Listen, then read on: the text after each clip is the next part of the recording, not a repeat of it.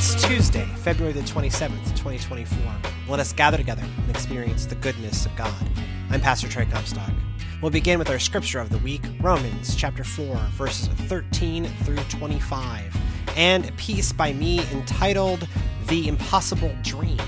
Then Pastor Emily Larson and I will talk scripture, and more specifically, God's gift of grace and how it can transform the entirety of our lives.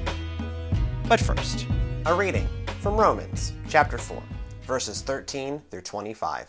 For the promise that he would inherit the world did not come to Abraham or to his descendants through the law, but through the righteousness of faith. If it is the adherents of the law who are to be the heirs, faith is null, and the promise is void. For the law brings wrath. But where there is no law, neither is there violation. For this reason, it depends on faith, in order that the promise may rest on grace and be guaranteed to all his descendants, not only to the adherents of the law, but also to those who share the faith of Abraham. For he is the father of all of us, as it is written, I have made you the father of many nations. In the presence of the God in whom he believed, who gives life to the dead and calls into existence the things that do not exist. Hoping against hope, he believed that he would become the father of many nations, according to what was said, So numerous shall be your descendants. He did not weaken in faith when he considered his own body, which was already as good as dead, for he was about a hundred years old, or when he considered the barrenness of Sarah's womb. No trust made him waver concerning the promise of God, but he grew strong in his faith as he gave glory to God, being fully convinced that God was able to do what he had promised.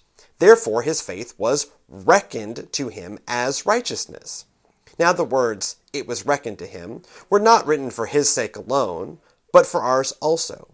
It will be reckoned to us who believe in him who raised Jesus our Lord from the dead, who was handed over to death for our trespasses and was raised for our justification. Time comes for us all, I guess.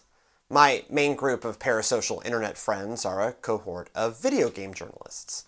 Many of them are the exact same age that I am, or a little bit older, and I followed them on their podcasts and Twitter feeds for more than 10 years. As I've moved from my mid 20s to, as I am often reminded, pushing 40, so have they. I've listened to these folks talk into microphones for hours a week for at least a decade.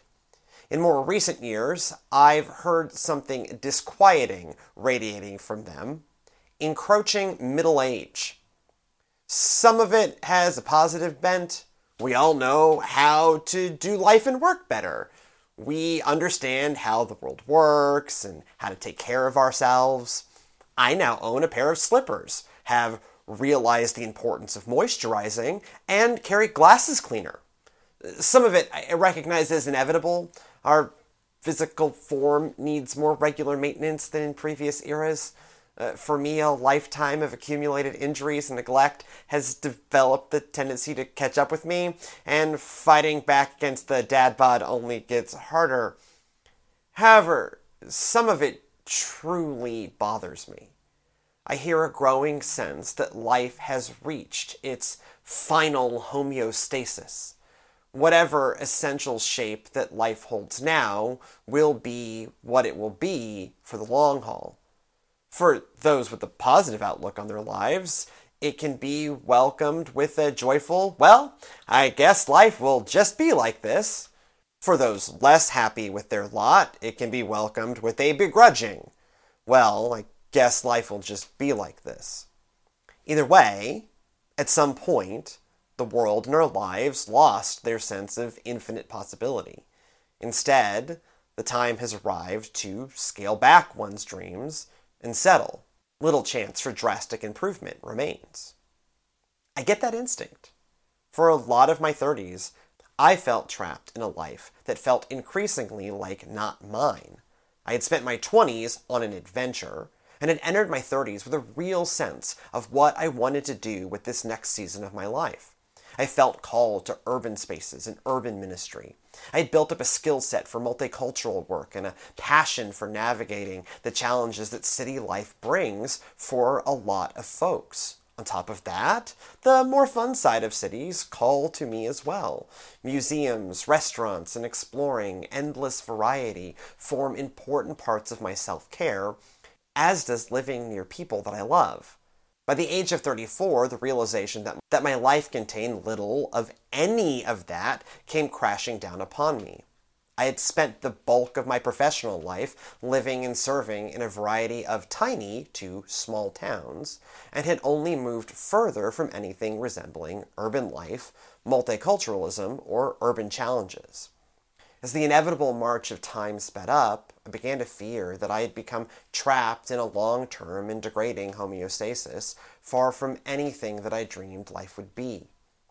This journey gave me a new appreciation for Paul's perspective on Abraham.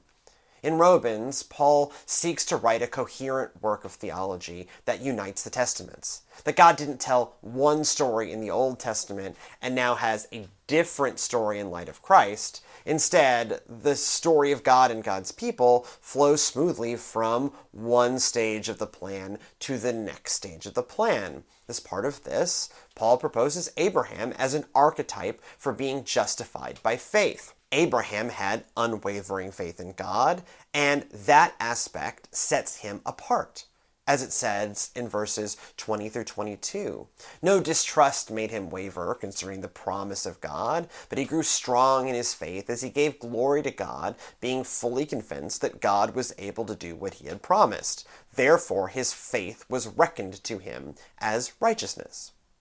Just as we get counted as righteous because of our faith in Christ, so too with Abraham, he had a faith in God, and that, not law, reckoned him as righteous.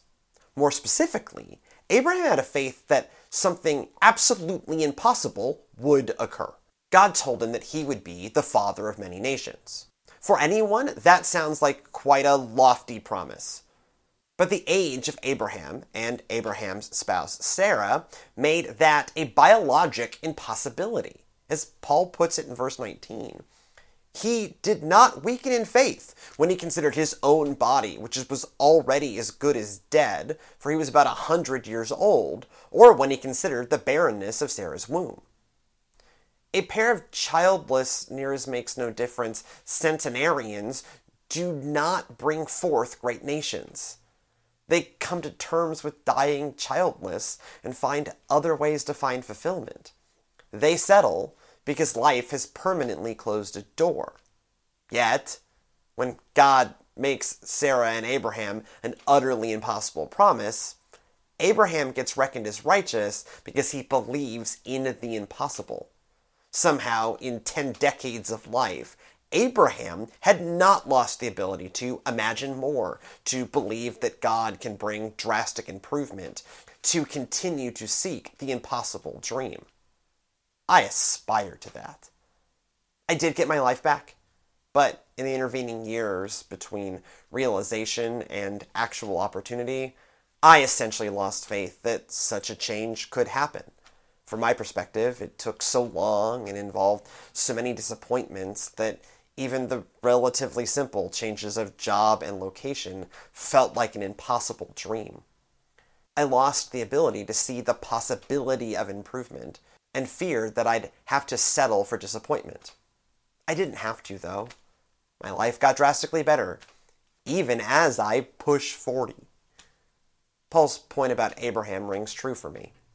Abraham and Sarah aren't just evidence that God can do anything. They serve as a testimony for us to believe that God can do anything.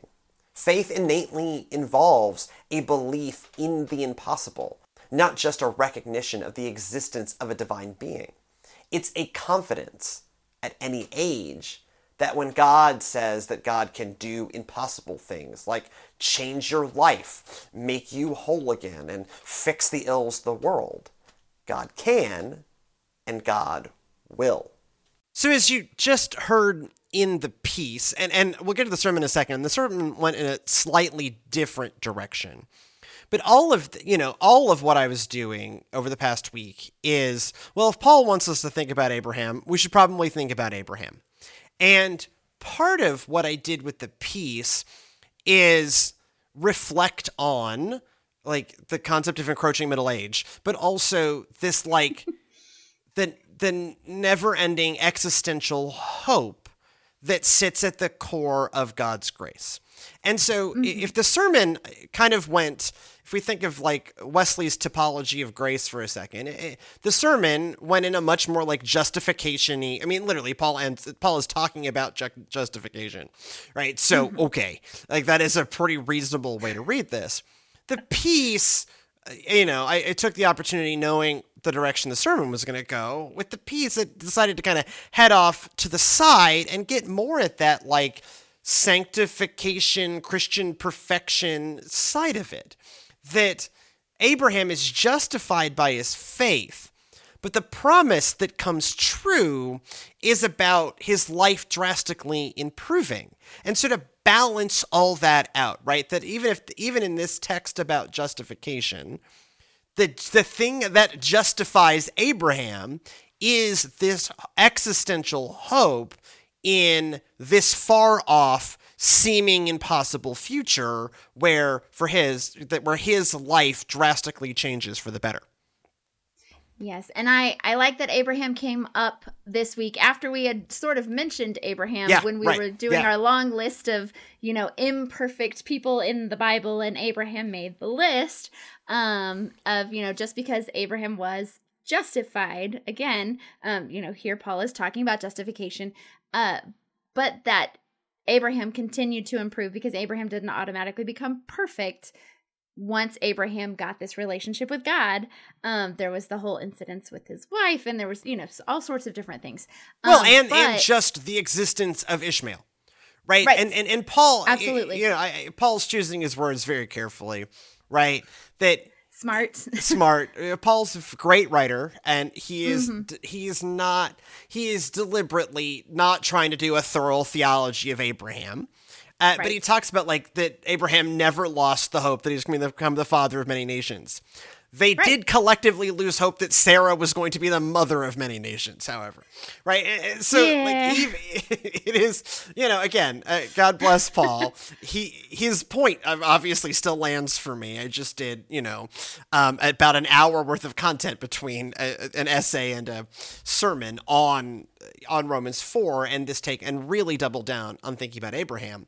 But they don't like even in the maintaining hope, even in the doing of this faith that is what justifies him, that is reckoned to him as righteousness, the story ain't perfect. Right. Right. That there's that continuing on to perfection, that they get there eventually, right? Um, but it doesn't start out that way necessarily. And so I like that it shows the journey. I like that it shows that not every person in scripture started out perfect and remained perfect until the end. Um, and that that Paul picks up on this in his writing to the Romans.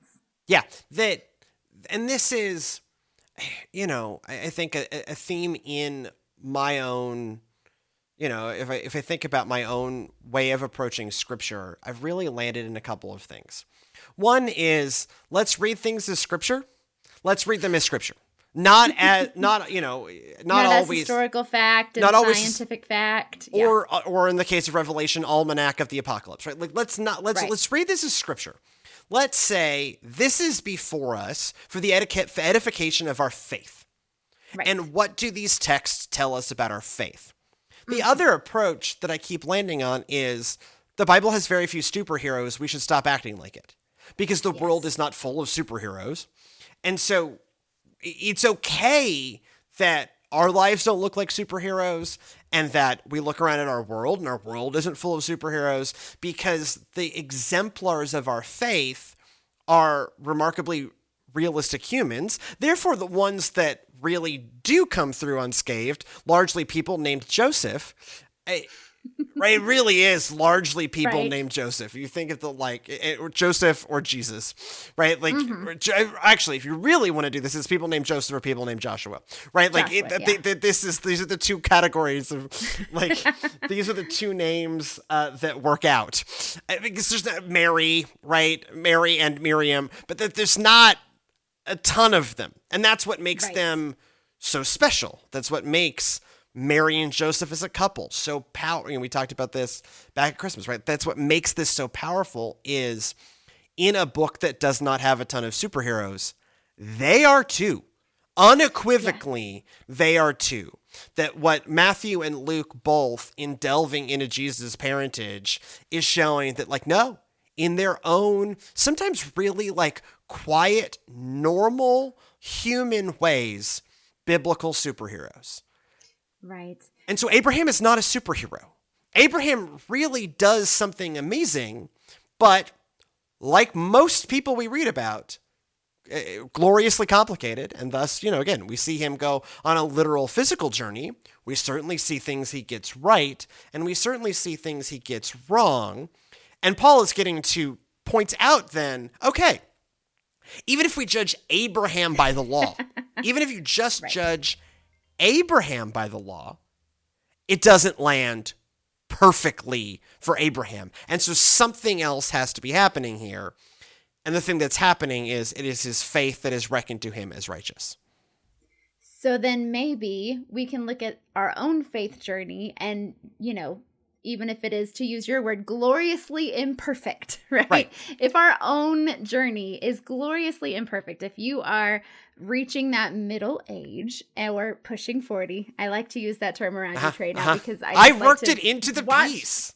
I know. I like to make it make you uncomfortable with that. But but even if we aren't where we expected we were going to be at this point in our lives, if things aren't going our way, if it's if life doesn't look like what you thought it was going to, if your faith journey doesn't look like you thought it was going to, that maybe it's okay. Um, because again, even Abraham's was, even Noah's, even all of the other people that we've listed in scripture had these journeys that were complicated and difficult and not perfect. But then also for Abraham, he the thing that is you know the thing I'm drawing out that is his ex- the, the place where he is an exemplar to me and I and I'm not sure I had this perspective on Abraham um Uh, at an earlier period of my life is that he never right uh, uh, is the, is the kind of piece of the piece he never lo- loses that belief in the impossible Right. you you know we glance over and you know I, I made a joke in the sermon because we have some folks who are in their 90s um, who are, are are listening to, to this sermon right? And listening to this text. And it, you know I, I had to I I made a joke that it's the official it is not the official stance of servants of Christ that being near 100 is nearly dead right? That is Paul's perspective. Uh, I am merely offering it to you as Paul's words. I am not those words. I am not echoing. Because we, we have you know folks who are uh, are Abraham's peer, right? Yes, Are you know? yes, yes. Um, and so I I don't I anyways I but like we I, I in my experience with the Abraham text often that is glanced over because we want to get you know we, we kind of rush to the to the eyes you know we want to really rush Isaac because everything between here and Isaac is gloriously complicated Messy. Yes. Messy. Very messy. But eh, what we're talking about what he's told is impossible mm-hmm. It is absolutely impossible it cannot happen in the physical universe we occupy, it cannot be done. To steal a word, steal a phrase from Ocean's Twelve, right? Like it just it cannot happen, mm-hmm. and yet it does.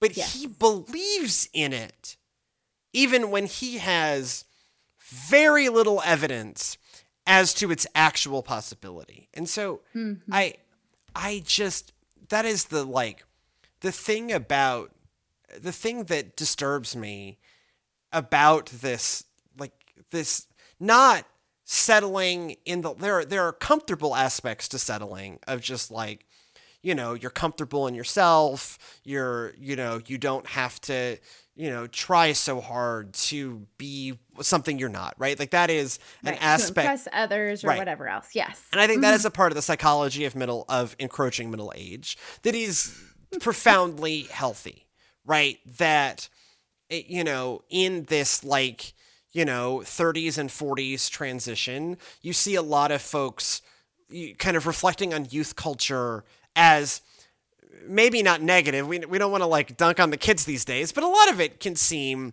really try hard right? Mm-hmm. And that's just generationally true. The the problem becomes when then you judge the kids for being like that. It's just like shut up, just yeah. what are we doing, like, right? And and and, and I, that part of it is just probably healthy, right? That we don't have to be so try hard. We don't have to be, right. you know, so chip on our shoulder, so airbrushed or right. whatever. Yeah, or yeah, or so chip on your shoulder you know self-justifying right we don't mm-hmm. put filters on that we have 4K cameras. We don't put filters on this show, right? Like right. it's fine. Like, and that part of it, that's healthy. That's just that's just maturing. It is. I, you know, there are these. I, I won't name them. There are these tech podcasters that I listen to. I listen to very few religious podcasts. I make a religious podcast. I don't listen to religious podcasts. uh, some ways, I'm a terrible religious podcaster because I don't listen to right. So these tech podcasters, and they are both these guys are like ten years older than me. And, and so they are like 40s into 50s, not 30s into 40s. But they're like talking about like I don't know. Again, these are the, these are Gen Xer guys. Um, and they're like, I don't know if we're gonna see that in our lifetime. And I'm like, dude, your life is at work. You know, barring major medical, your life is like two thirds over. Chill out. Maybe two like, thirds over. Right. Maybe right, two right. thirds. Could be half over. Right. Like half. Ch- like it's just like I, you know, I, you know, it, you know, it's it's like how many cans of fish do I have on hand, and like, oh, I never leave my house because what am I gonna do out there? And I'm like, oh my god, there's a world outside your apartment. Uh, there's a there's a whole world out there. Um, Maybe go start living. Sorry, yeah. speaking of the world out there, I have to KO yep. Amber Alert. Um, yep so I, that is that's the thing I re- of the like encroaching middle because I I understand you know I when I you know many years ago I had um, a member of my congregation who was 102. You know what? That woman was really sad. Um, mm. because she'd outlived everyone and, and, and like she had some real like tragedy in her life and so there wasn't even like a younger generation behind her she'd outlived them too and it just she lived a, a good life but like at the age of 102 she was profoundly sad and you know mm. I, I i get that but mm. she was 102 right at 47 She's earned that right at 47 but but abraham's like 102 and That's hasn't. True. But like at 47, I really think, and you know, maybe ask me again in 10 years when I am when I am pushing when you are definitely pushing 50, and I will almost be. Um, ask me again in 10 years, and, and maybe I'll have a whole different. You know, maybe maybe I will look back on this piece once again as you know the young man's ignorance, but I I see in Abraham that there is always there is always more to life in God than you think there is. And right. that's that, the hope. That perpetual youthful hope that there is always more that God is still working right. in spite of our circumstances, whatever those circumstances may be, whether that be that you are over a hundred and so is your wife or whatever else may be happening in your life. Yeah, that that it like I again, that my body doesn't recover you know, um, the thing that I thought was heartburn last week. No, I pulled a chest muscle installing a television. That remains pulled. Yeah, no, I that remains pulled. Um, and like I definitely think that pulled muscles did not take ten day, a week to ten days to re- fully recover um, at an earlier period in my life. Except they do now. Except they do now, right? Like that yeah. is. Um, I've actually uh, my Lenten discipline this year um, is to uh, speed up my running. That I uh, that I had gotten really comfortable in. You know, I can bang out three and a quarter miles in this amount of time. I don't have to push myself that hard, and you know, any exercise counts and well that's not how you live forever and so i have you know in a however week and a half that we've been in lent i've dropped two minutes 30 off my mile time because oh i'm because i'm just booking it right because i'm just like um i you know i was feeling in my body that like no you can You can go more. Like it's okay. And you know, I've been a little sore than I might have been in an earlier period of my life. But also, I, at as you keep reminding me, pushing 40, just dropped two and a half minutes off my mile time in a week and a half. Right? That's crazy. Um, it well, it's because I was getting I was gotten real lazy. Um, yeah. Right. It is actually it's not a testimony to what my body has just achieved. It's a testimony to what my body could have been achieving if I had not settled into the like I was born with terrible knees, therefore running is always going to be a you know a very slow affair. And mm-hmm.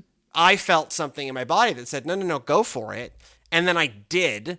And then you know for a week and a half like you know I I went from what was a remarkably slow mile um, but just faster than an earlier period in my life where I did no physical activity at all to dropping two minutes 30 like that.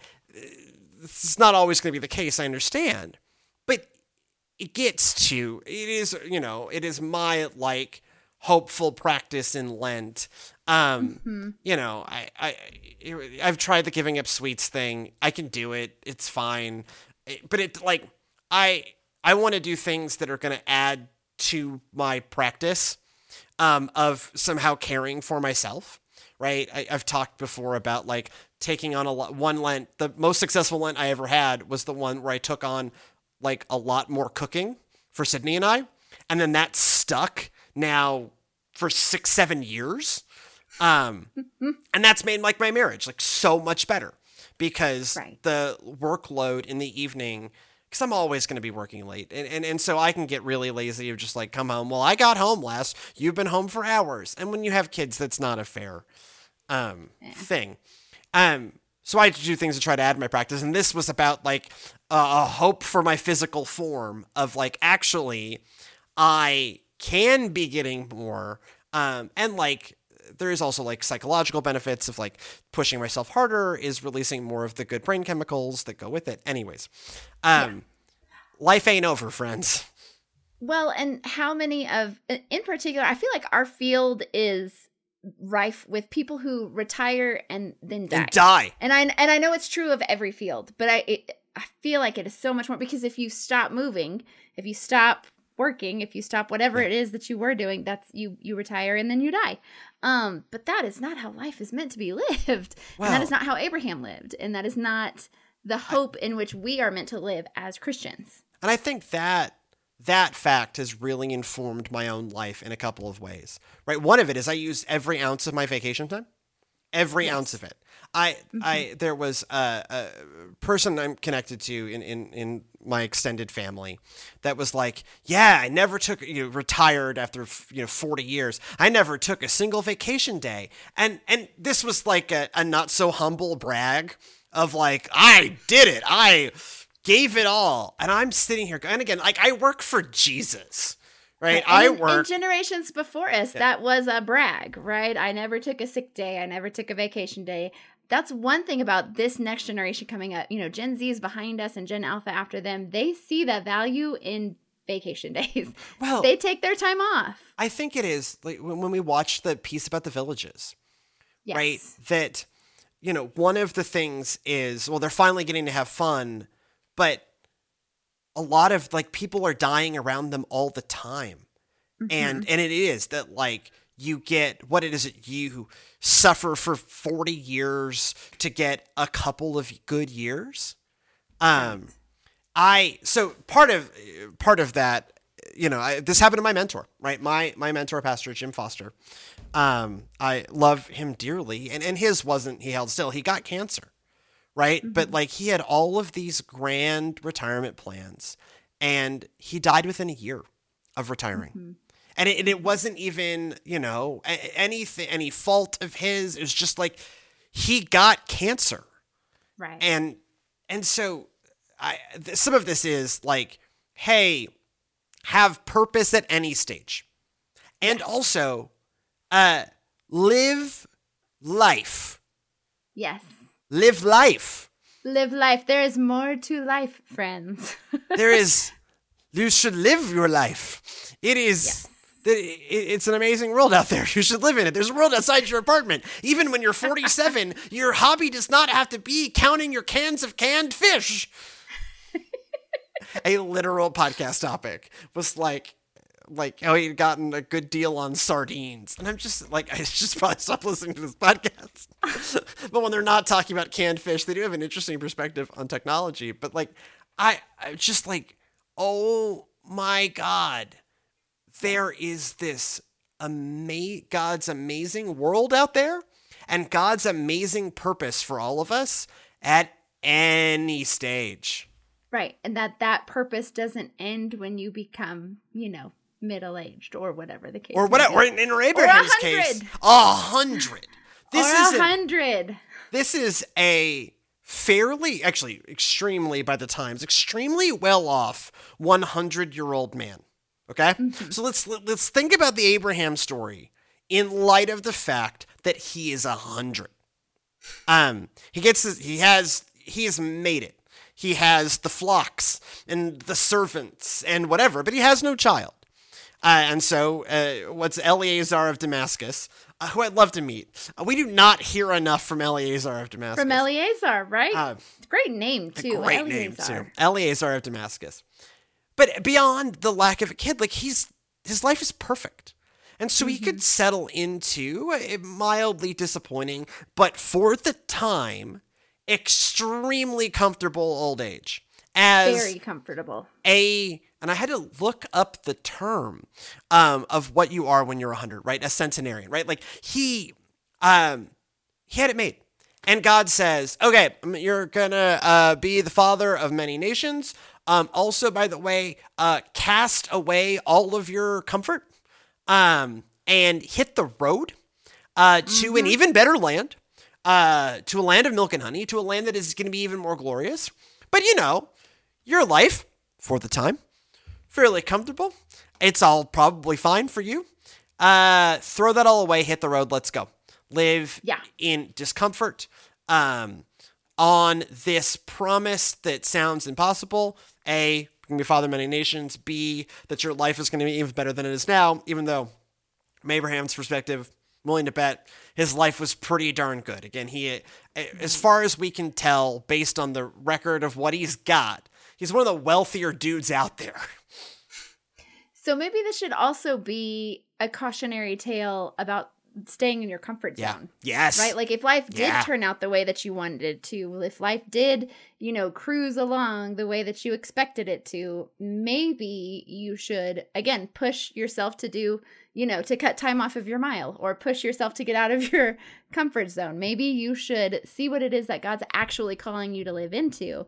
Um because it might be kind of uncomfortable and it might be a little bit scary and it might be new and different, but it's I guarantee you better than where you are Right.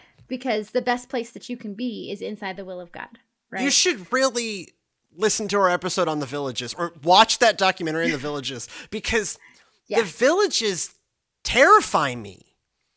Um, uh, so if you're not going to take the hour to watch or whatever it was 35 minutes to watch that the villages and you're not familiar um, with the orlando area the villages is this like massive um retiree pleasure dome right like right, it's like an amusement park for retirees, where right? you that's, It's but you live there um, golf and guns and you know fishing and belly dancing for belly dancing retirees. and, and and and whatever your interest is, right? It is this retirement community, but that's Mm-hmm. not even. It is you know bigger than some major metros, right? Like it's this massive retirement entity, pleasure dome, um, and it is not like you know it is not the like you know roll your eyes at generational differences. Like they're just not interested in the things i'm interested in. And and that is funny but not not scary right? Like I, i'm i'm i'm not a i'm not a golfist right? I'm just not i'm Not not, a belly dancer, i'm not a belly dancer yeah. no god No. no, I, i'm not I, uh, neither that good looking nor that coordinated. I, but so let's take the what the, the actual activities out of it for a second it is a, a life purely lived for pleasure Mm-hmm. that you have and a lot of this philosophy is i've put in my time and now I'm just going to live for fun. And I think that, I think both of those pieces terrify me. The like putting your time and didn't enjoy your life as it was happening. That Right. I, you know, that is certainly antithetical to a millennial and younger mindset, um, or maybe extra and younger mindset. And then also that now I will live. Now is the time where I can live purposeless and only for pleasure. And that's the other bit where I go, ah, I'm really glad Abraham didn't do that. Right. Definitely. shockingly glad. And and again, like it's this idea of living for purpose doesn't have to has doesn't it's not actually have to mean you have to like pack up and you know leave Move and to the promised land. Yeah. to the promised land. Yeah, yeah. But it is, you know, I I I think about the happiest old people I know and the saddest funerals I've ever done. And mm-hmm. the difference it often is someone had continued purpose. That continued Yes. purpose, by the way, can be as mundane and beautiful as continuing to live for your family. Yes. Like that, that, that it- this does not have to be. Although I, I love these stories too of like the people in retirement who take on, you know, the like major charitable work that they just never had time for. Um, or you know, I tease my dad about his. Well, I use this swear word, but his uh, messed up retirement hobby of electric cars, right? Like, I, but it doesn't. It, it can be as simple as uh, simple, but but beautiful, right? Of Right. um, I have an important role in this family. Or it can be mm-hmm. whatever, but like that at every stage of life, because of the power of God, there can be joy and purpose and trans Together. and together and transformation. Yes. That like even at the age of a hundred, where you are is not where you have to end up. right. That God's not done with you At any at any stage. at any stage. and also the the other like this you know this is still a text about justification. The first part of that is true. That mm-hmm. whatever your start point does not have to be your end point.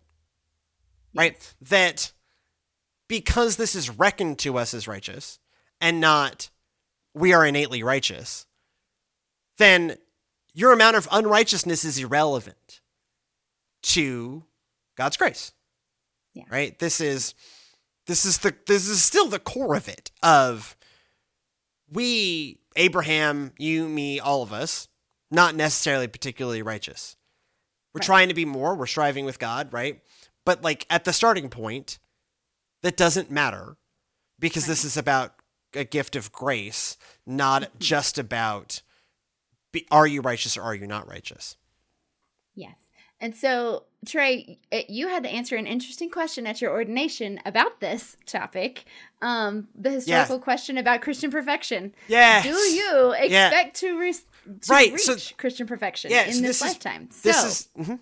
Do I expect to reach Christian perfection in this lifetime? I my I had to say yeah because you the, this is you not have to say yes. this yes. is not they do this to you. It, it, it, this is the most. There's a lot of strange you know, Methodist ordination process.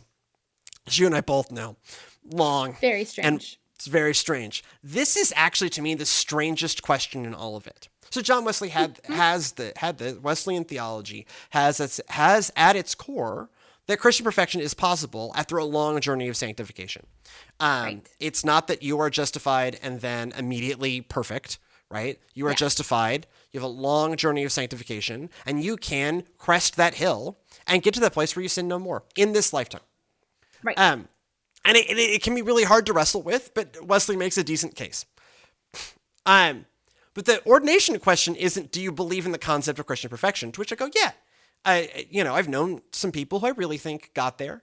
Uh, actually, I know one person in my life uh, who I think got there in their inner twenties, and just, you know, um, as far as I could tell, was Christianly perfect. And I, you know, I went to college with her, and she was pretty Christianly perfect by the time I met her. Uh, for some folks, sanctification doesn't take a long time. For me, it's, it's still a work in progress. Um, she she once called uh, a politician a rude name, and I was shocked. I was, you know, I, I was clutching my pearls. Um, she used a rude word.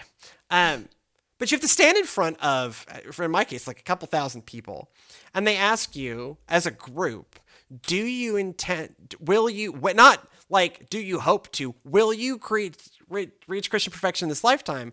To which I want to say, I mean, I certainly hope so. I hope so, but But- yes, It seems really presumptuous to say that I'm going to get there. it does. But even looking at this, looking at the idea and the concept of Christian perfection, even once one has reached Christian perfection, I think even at that point, because when you pair it with this idea of purpose, Yeah.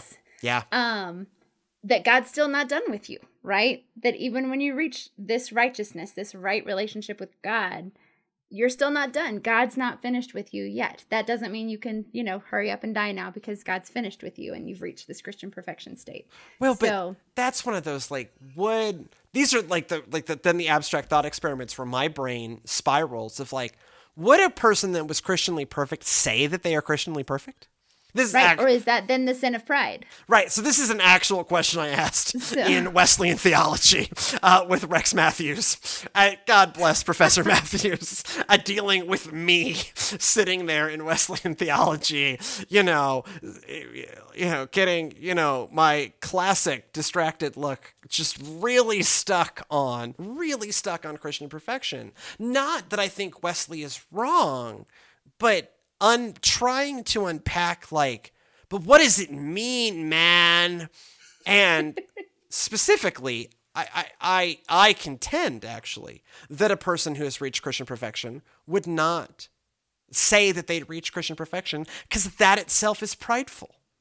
Right. They'll just, you know, go, oh, you know, they all sound like they're from Minnesota, I think. Oh, you know, I, you know, I have got my struggles, and and and and and then move on, right? Because they would not boast. Right. Yes, I no longer sin.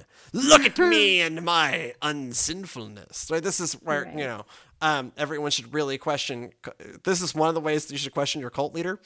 If like, if your cult leader walks in a room and says, "I am perfect," uh huh, real bad sign. Also, when they say they're Jesus, also a really bad sign.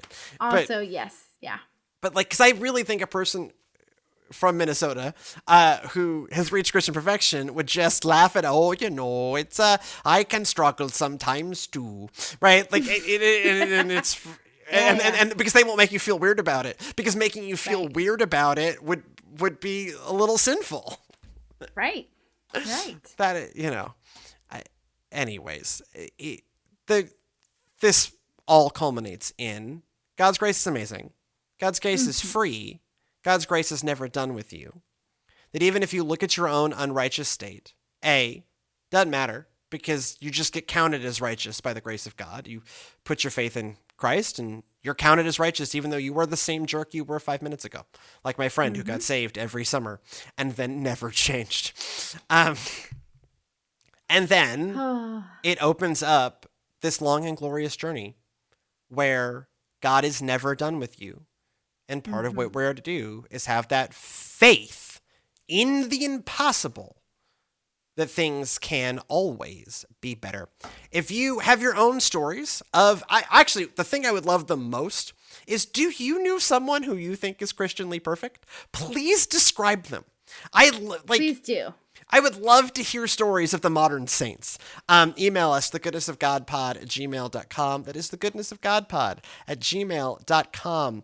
This show and everything else we do here uh, in the Media Lab is made possible by a generous innovators grant the Texas Annual Conference of the United Methodist Church. If you would like to help us too, uh, like, comment, subscribe, share, leave us five star reviews on Apple Podcasts. Like all of that helps get this thing out there more um, and helps make this whole show uh, more sustainable. If you are interested in other things that we do, like if you want to hear uh, a weekly worship service uh, from Servants of Christ, uh, you can go to uh, facebook.com slash servants now. If you want just about everything we do other than the music side of worship, uh, youtube.com slash servants now.